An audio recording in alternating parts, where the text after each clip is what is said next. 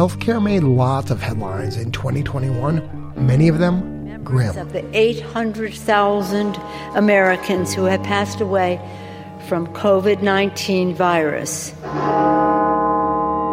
I cannot vote to continue with this piece of legislation. I just can't.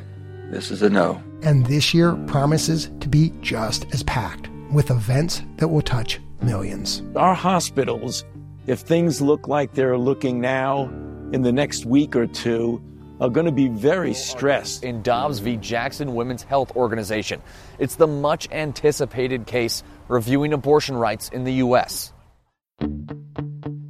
We're excited to be part of your 2022. In the coming weeks, we'll explore the shifting attitudes in the nation's fight against overdose deaths. This is an evidence based strategy and principle that's being used around the world. We'll continue to follow the saga of the costly, controversial new Alzheimer's drug, Aduhelm. When I got to speak to the FDA, I asked for just a little more time and we'll examine the race to prepare for a new national mental health hotline launching this July. I think everyone is in agreement that we need more mental health care. It's a question of who pays for it and who's in charge of it. Stay with us throughout the year as we bring you dozens of stories with our signature examination of the evidence. The research clearly says that that goal has not been reached. And the people impacted by policy. I didn't want them to take my brother away. I didn't understand if he was going to jail, if